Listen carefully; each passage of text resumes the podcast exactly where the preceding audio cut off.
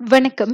வட மலேசிய பல்கலைக்கழகம் யுயுஎம் மாணவி ஒருவரது மரணம் குறித்து தொடர்ந்து விசாரிக்கப்பட்டு வருவதாக உயர்கல்வி அமைச்சு கூறியிருக்கின்றது.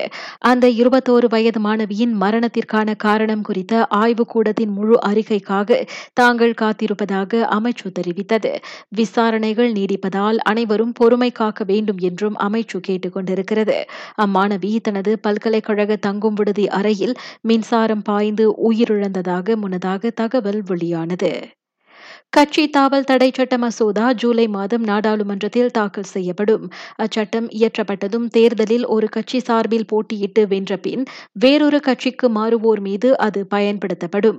சுயேட்சை வேட்பாளராக களமிறங்கி வெற்றி பெற்ற பிறகு வேறு கட்சிகளில் சேரும் எம்பிக்களுக்கும் அச்சட்டம் பொருந்தும் என பிரதமர் துரை கூறியது. இப்படி கட்சி மாறும் எம்பிக்கள் தங்களது தொகுதியை காலி செய்ய வேண்டும். அடுத்த அறுபது நாட்களுக்குள் அங்கு இடைத்தேர்தல் நடத்தப்பட வேண்டும் என்றும் ஜேபிஎம் தெரிவித்தது. எனினும் தாங்கள் இருக்கும் கட்சியில் இருந்து நீக்கப்பட்ட நாடாளுமன்ற உறுப்பினர்கள் தங்களது தொகுதியை காலி செய்ய வேண்டிய அவசியம் இல்லை என்றும் அத்துறை தெரிவித்தது. இவ்வேளையில் டத்தோ ஜுரைடா கமாருடின் பொட்சாத்துவில் இருந்து விலகி பார்த்தி பங்ச மலேசிய பிபிஎம்மில் இணைகிறார். தோட்ட தொழில் மூலப்பொருள் அமைச்சர் பதவியில் இருந்து விலகுவது குறித்து பேசுவதற்காக தாம் பிரதமரை சந்திக்கவிருப்பதாகவும் அந்த அம்பாங் எம்பி கூறியிருக்கின்றார். இதற்கு முன் இராயிரத்து இருபதாம் ஆண்டு டத்தோ ஜுரைடா பிகேஆரில் இருந்து விலகி பொட்சாத்து கட்சியில் இணைந்தார்.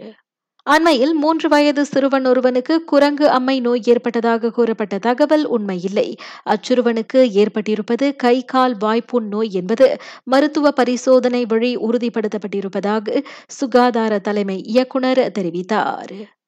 நாட்டில் ஐந்து முதல் பதினோரு வயதுடைய சிறார்களில் இதுவரை முப்பத்து இரண்டு விழுக்காட்டினர் பிக் கிட்ஸ் திட்டத்தின் கீழ் கோவிட் தடுப்பூசி போட்டு முடித்திருக்கின்றனர். அவ்வயதுடையவர்களில் நாற்பத்தி ஏழு புள்ளி ஐந்து விழுக்காட்டினர் முதல் தடுப்பூசியை நிறைவு செய்துள்ளனர். பெரியவர்களில் அறுபத்தி எட்டு புள்ளி நான்கு விழுக்காட்டினர் ஊக்க தடுப்பூசி போட்டிருக்கின்றனர்.